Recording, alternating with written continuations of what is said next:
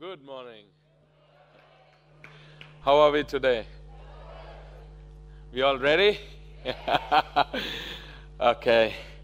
You know, I want to tell you there are some special people here in God's eyes. I had a message ready two weeks ago, and God changed it this morning. Honestly, there are some very special people in this place that God wants to talk to. Uh, this is the first time that I'm going to preach what I'm going to preach today. Uh, it's just phenomenal, just phenomenal. I was just blown away by, by, by, the, by the depth of what God was showing me. But there are some people here that God wants to speak to. You know, Pastor Mike has been talking about wilderness and walking through it and all that. I don't know about you, but God wants to talk to you tonight, this morning. Uh, you know, like last time I preached, the topic, the, the title of my message again is The Sons of God, Romans 8 19. Creation waits for the sons of God to be revealed.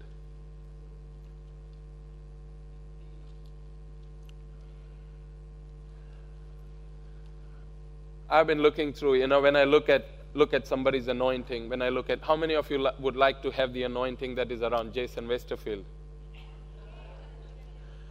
How many of you would like to have what Pastor Mike and Ian and Lynn and Pastor Cecilia carry? You know? What we see is the fruit of what they have been doing. What we have not seen, what's been they have what they have been walking through. There's a structure that holds up that anointing, there's a structure that holds up those things that these people walk in. All we see is the fruit. A character in the Bible, Daniel. You know, Daniel is just like you and me. He's the Son of God.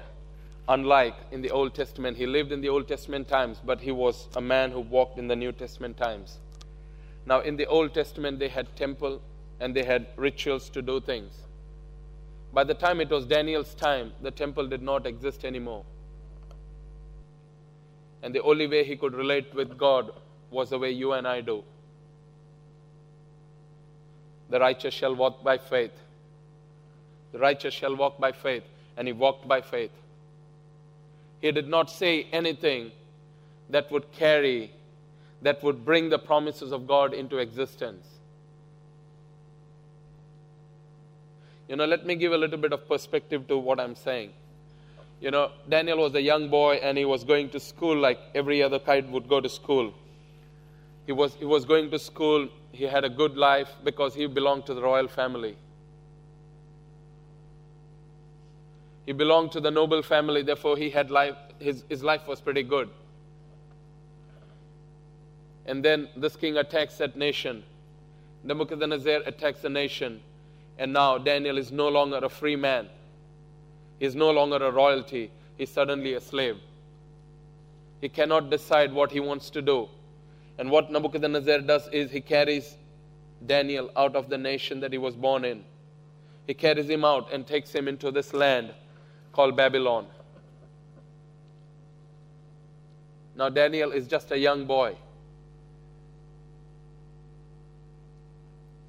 So when Daniel would look at his life, all he can see is shattered dreams. As a young man, when he's growing up, when he's going to school, you would have seen himself walking into that place, into the palace, into the place that his parents had been walking in. He was a noble man, he was the son of a noble man. Now, suddenly, that's not a reality anymore. What's the reality? He's a slave, he's a nobody. Now Nebuchadnezzar starts, starts planning for the future. What he would do is he would pick up all, you know, he would go and conquer a nation and move the people out of that region into another region so there would be no rebellion. This was the strategy that he adopted. So if he was like, it's like, you know, in the old time Russia, if you, if you have been doing things that were not acceptable to the Russian government, then they would pick you up and throw you into Siberia. Why? So that you cannot go there and rebel. You are in an unknown place. And that's what that's how Nebuchadnezzar dealt with all his captives. He also had a strategy in place.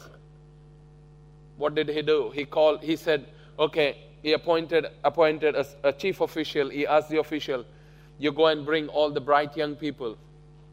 We are going to train them up. We are going to send them to university. So he started, he picked up, you know, he, he asked them to say, hey, I also brought some captives from Judah. Go bring them out. Go bring them out, and we will retrain them. So he, he starts listing the qualifications. He starts listing the qualifications that, that the person should have to be, to be falling into that category. Daniel chapter 1, verse 3, it says, The king ordered, you know, the chief of the court officials to bring in some of the Israelites from the royal family and nobility. Young men without any physical defects, handsome, showing aptitude for every kind of learning, well informed, quick to understand, qualified to serve in the king's palace. And then he would teach them language and literature of Babylon. Why do you think he selected young men? so that because the brains, you know, the, the, the pages of the brains are still fresh, you can write on it what you want to write. He wanted to retrain these people in his system. See, these people had all the qualifications that are necessary to be successful. Now, these are the qualifications that the world will look for when it is looking for somebody that they think will be successful. This is not God's method. This is definitely not God's method. But this is the way that the word will look, look at things. So these people are selected and then they start training them. Then the Bible says that, but out of this group were four young men. They were different. Now, you need to understand that Daniel was not walking in the same revelation that he was walking when he was an old man. He's a young man, he has heard about a God.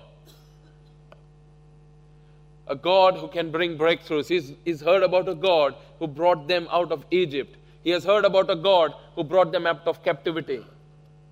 His only hope is that this same God would turn up one more time and take him out of captivity. But he's a slave, he has no choice. But in spite of that, he approaches. In his heart, he has determined that I will pursue God. This is a God who has come through for us in the past. Now, the other thing, at the same time that, that Daniel was growing up at his home, in his hometown, there was a guy called Jeremiah. He was prophesying. He was saying, Guys, if you don't get your life together, you are going to go out as captives, you are going to go into exile. Daniel had heard these prophecies as a young boy, and he found that it had come to pass. So he knew that this God that I serve is a God who can tell you in advance and make sure that it comes to happen. So Daniel decides in his heart, I'm not going to defile myself. So Daniel could understand the difference of being defiled and somebody who has consecrated their life. He doesn't know the depth of it. He doesn't have bigger revelations, but he has a simple faith that this God will come through for me. He's a God who will come through for me, definitely.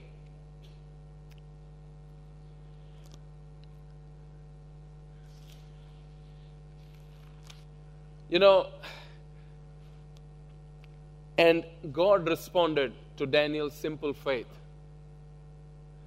He gave favor with the guy who was the official over them.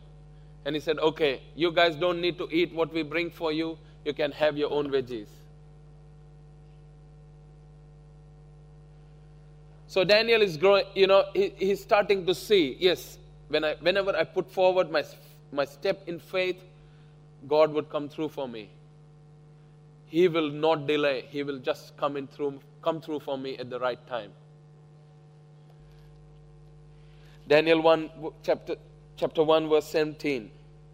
To the four young men, God gave knowledge and understanding of all kinds. So these people are all going to university. They are all going for this training and they are being trained for these three years. So all of them are getting information. All of them are being taught new things.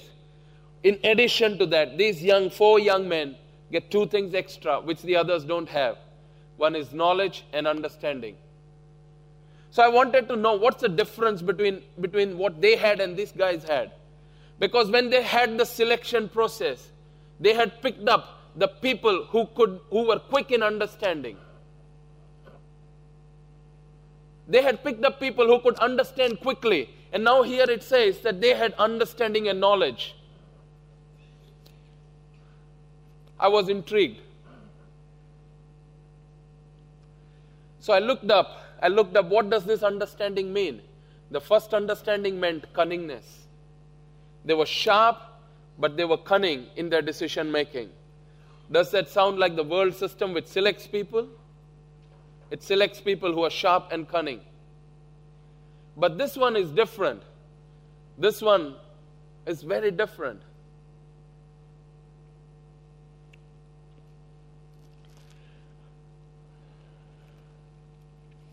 Isaiah chapter 33 16. I started looking, what, what did this one mean?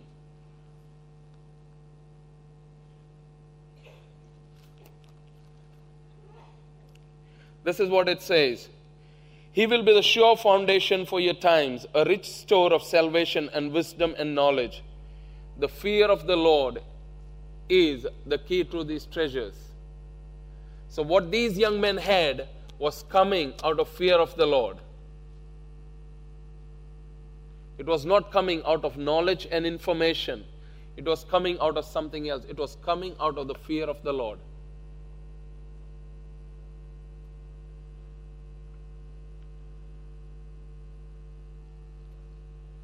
It's, it's very interesting that, you know, Isaiah had prophesied and said, you know, my people perish because, because of lack of knowledge.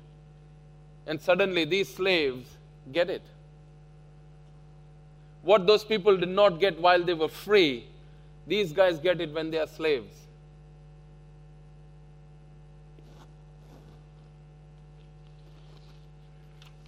The interesting thing is, in addition to this, Daniel had a special gift he could interpret dreams or he could get the details of a dream. Now, this is one gift that makes you stand before kings. Even today, if you look at the system, why do people approach psychics? Why do people approach all those people who can interpret dreams in the secular world? Because they want to know what's happening. That's one of the methods that God speaks to us. God speaks to us in dreams.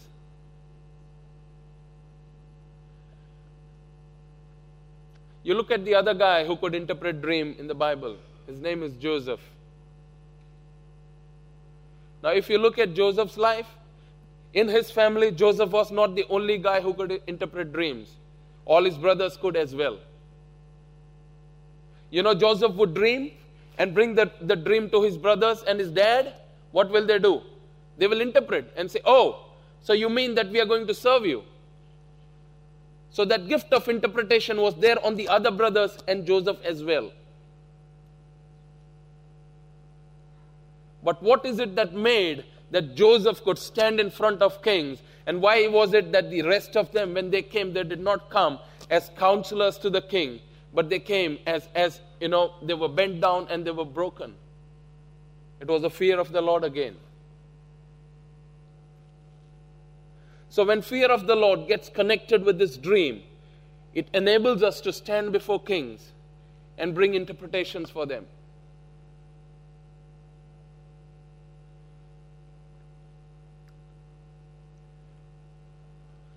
There are in the Christian world a lot of people who speak to, to the prime ministers and, and, the, and the officials of the government.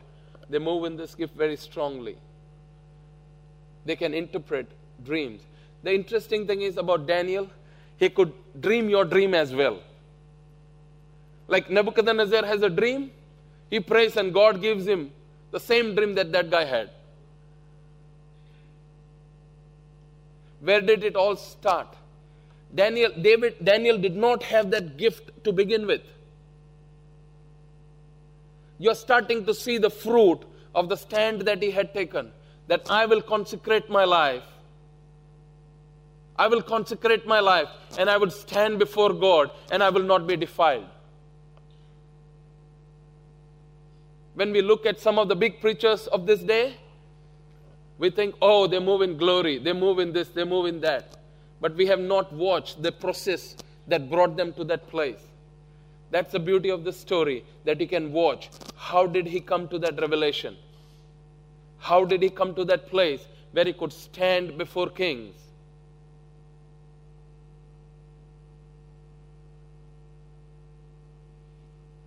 Was he walking through barrenness? Yes. His mom had been killed, his dad had been killed, his nation was captive. It was in exile. He was in exile. His heart is bleeding.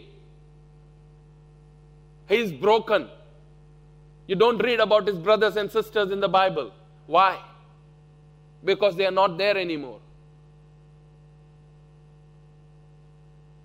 Was he walking through, through, through barrenness? Yes. Was he walking through wilderness? Yes.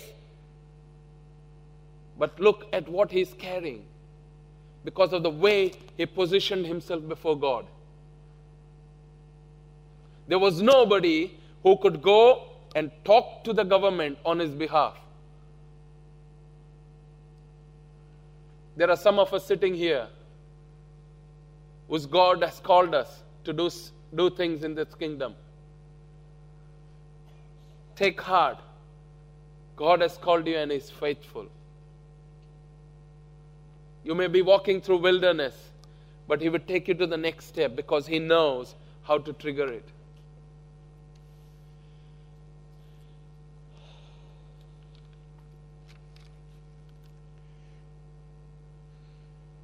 Look at the life of Joseph. Now he's he's the advisor to the king. What's his qualification? Ex-convict. Am I right? Did he go to any college or school? No.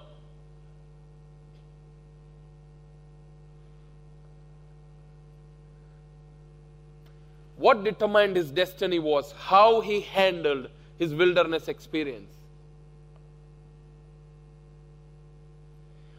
What made Daniel to stand before the kings? It is not his gift, it is how he handled.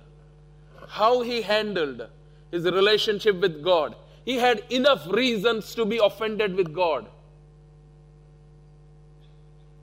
He had more than enough reasons to say this God is not a good God.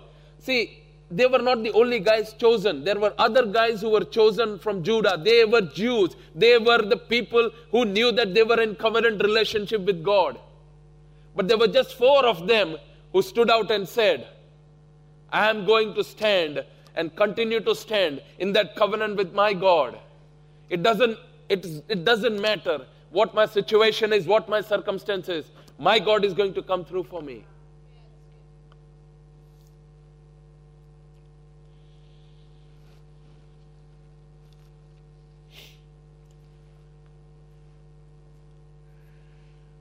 Now, Daniel is constantly connected with God. Now he's a big man. He's been promoted. He's become the chief. You know, the Bible says he was called the chief magician. Because that's the way probably they would, they would have called him. That's the way they would understand. But he's the chief counselor there. He's the chief man. He's the guy who gives the, the best counsel to the king. But his relationship with God doesn't change. Now, Nebuchadnezzar has a new dream. In this dream, he sees there is a big tree. There are, there are creatures coming and living and planting themselves on this tree. And then one day, this tree is cut down and it is left as a stump. Nobody can interpret that dream. So in comes Daniel and he interprets the dream.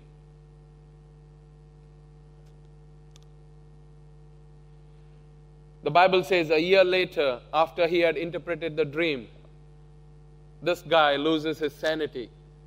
Because that's what was, was prophesied in that dream that the king would lose his sanity for seven years.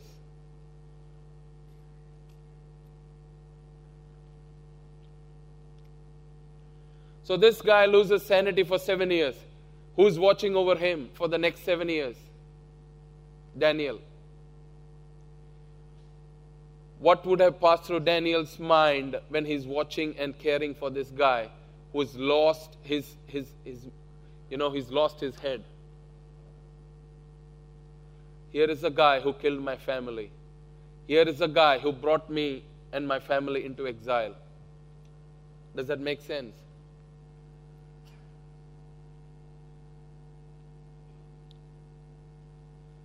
What, what's Daniel's attitude? Because he loses, he loses his mind for seven years and then he's restored as a king again. He's restored as a king. Daniel had every chance to, to knock his head off. He had every chance to get rid of this guy. And who is the chief guy who would get to the next post? Himself. He's the guy due for promotion.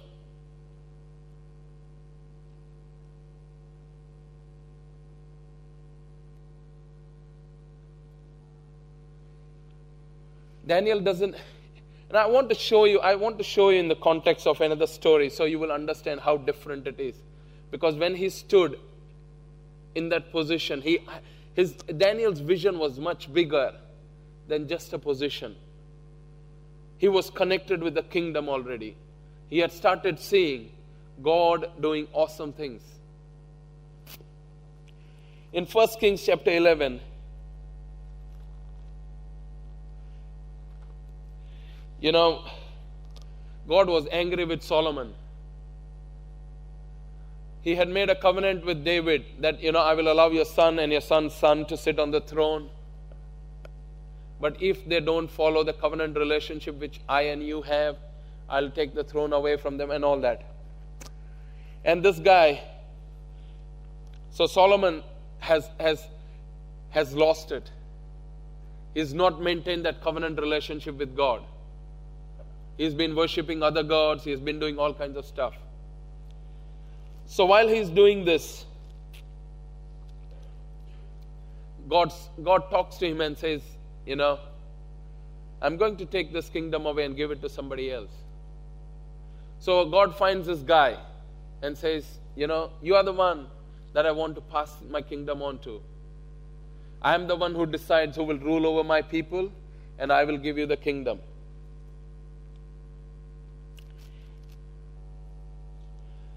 His name is Jeroboam.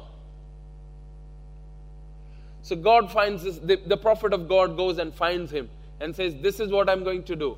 I'm going to tear the kingdom out of Solomon's family's hand and give 10 tribes to you, and the other two tribes will stay with him. Now, Solomon finds out about this. Guess what will happen?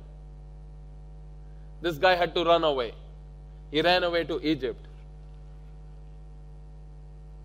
So when he ran away to Egypt, if Solomon had still pursued him, he could have caught him because the Pharaoh's daughter is his wife. He can see the protection that God has for his, for his chosen one. Solomon doesn't pursue him there.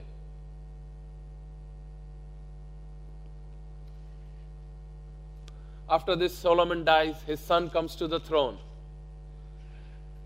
His son takes bad advice from his friends and therefore is not in a good position. So the people rebel and call this guy, Jeroboam, who had returned from Egypt by then, and made him the king.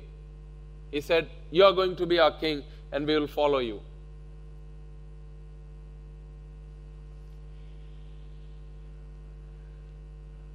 Solomon's son gets very angry, so he musters an army you need to understand this guy is a new guy on off the block. He doesn't have an army, he doesn't have anybody who can protect him. The tribes have gone with him, but he doesn't have anything in place. So Solomon musters his army, uh, Solomon's son musters his army to attack this guy.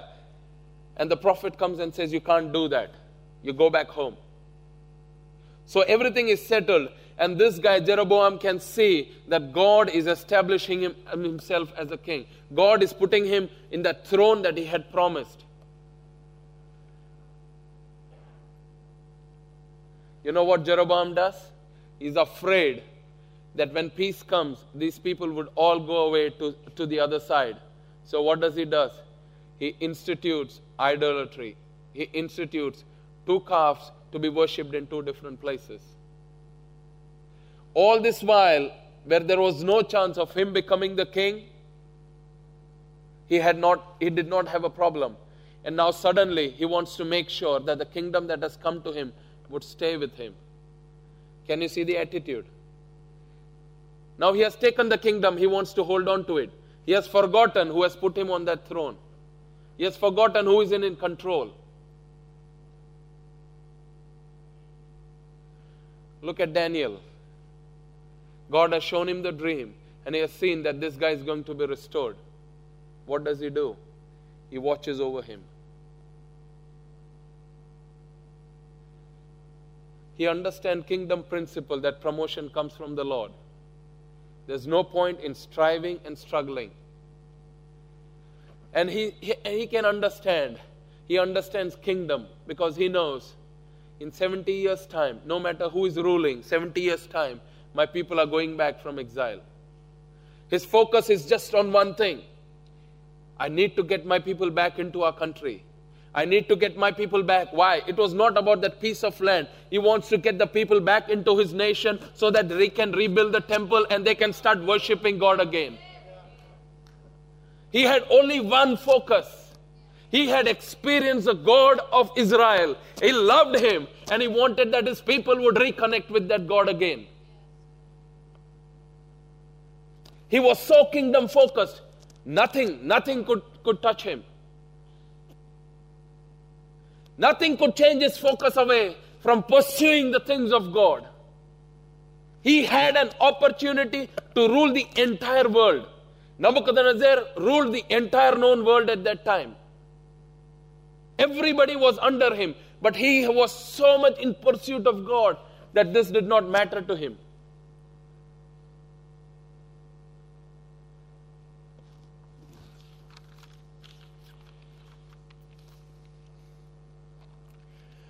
The, interesting thing about this, this, this book of Daniel is the chapters, some chapters come first and the, the other chapters come last, but the last ones are the first ones.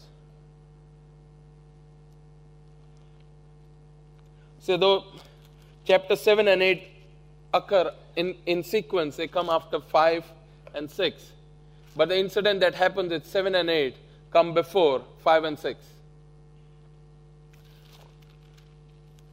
Now Nebuchadnezzar has died, his son has become the king. Daniel is no longer the main person in charge now. He's lost his position. This guy does not even know about the existence of Daniel. Talk about wilderness experience. He is the guy who always stood in front of the king and advised him. He is the one who would tell nations what to do. And then suddenly, he's lost it is no longer that important that anybody should know him. But what is he doing? He's pursuing God. He's pursuing God and saying, God, what are you going to do next? The Bible says the secret things belong to the Lord. Whatever is revealed belongs to you and me. God does not do anything. Amos 3 7 says, God does not do anything without revealing it to his servants. Daniel stood in that place and said, God, I thank you that nothing happens on this, in this world without your knowledge. You have planned it from the beginning. You know the end from the beginning. Tell me what's going to happen. He pursued God. And then he started, he had a dream and a vision. He saw that suddenly this kingdom was going to die and the next kingdom was going to arise. The Babylonian Empire was going to finish and the next empire was going to start. The Medi Persians are going to arise. After the Medi Persians would die, the next kingdom would arise. And Daniel started getting a picture that my God is the one who decides who comes over. Now, the son of Nebuchadnezzar, he's having a party. So, what does he do? He calls, he says, out of the treasury room, bring all the cups so that we can drink in them. And these are the golden goblets that were in presence of God. So he brings it and starts drinking. Suddenly, a hand appears and writes something on the wall. He's afraid. So he calls for all the magicians and the, and the preachers and all that. They try to interpret, they can't. So they bring Daniel in. Daniel, can you interpret for this, this one for us? I will give you all riches and I will make you the third most powerful man on this, in this kingdom. You know what's Daniel's reply? You can keep it. I don't want it, you can keep it. But I'll tell you what, what that means. You have been weighed and you have been found lacking. That night, the guy was killed by the next king. The Medes and Persians became the kings then. But before he was killed, he made Daniel the third most powerful man on, in that kingdom again. What is it that brought Daniel back into that place that he had lost? His pursuit with God. He was in pursuit of God. He did not pursue that situation. He did not pursue the position. He did not pursue anything. His pursuit was pursuit of God.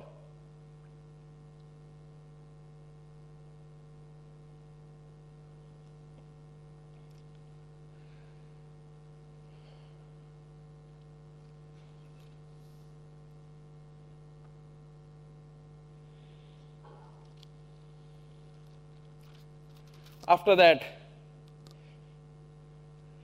Daniel had been living that in that nation for a while now.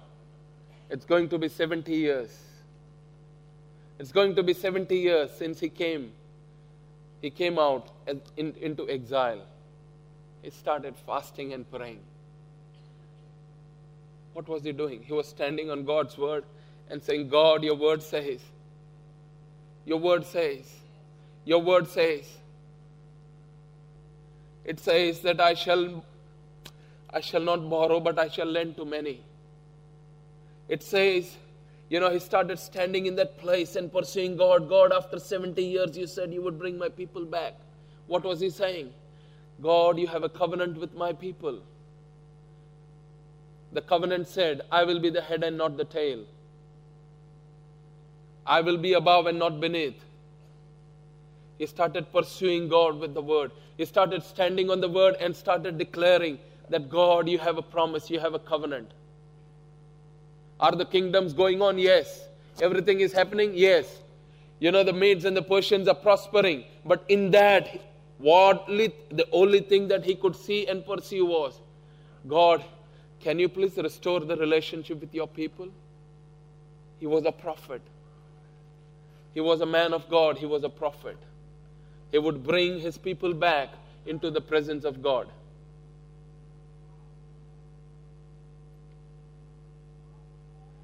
Look at what's happening towards the end of his life. In a vision, he can see the throne room of God coming down. The Ancient of Days is sitting on that. And the books are opened, and judgment was done. Here was a guy, here was a guy towards the end of his life. But where did it all begin? As a young man, he decided to consecrate his heart and say, God, I don't understand everything, but this is what I understand that if I am in covenant relationship with you, you will see me through.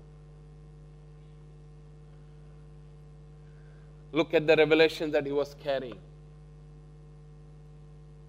Even before John had the revelations in the book of Revelation, Daniel had a lot of them. He was a man who pursued God. He was a man who pursued God to hear his heart.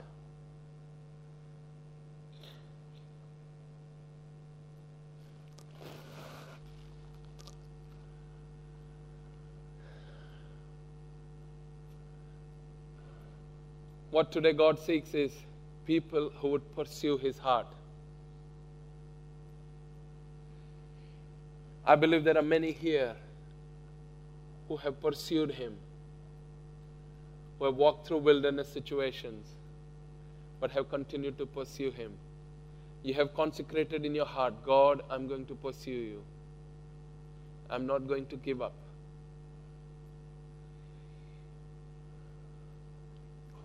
You need to understand the courage that that Daniel must have, the amount of courage that Daniel would have to pull up to do what he was doing. Where was that developed? In the private place where nobody was watching. In the private place, he would pursue God. And what we see on the outside is the fruit of that.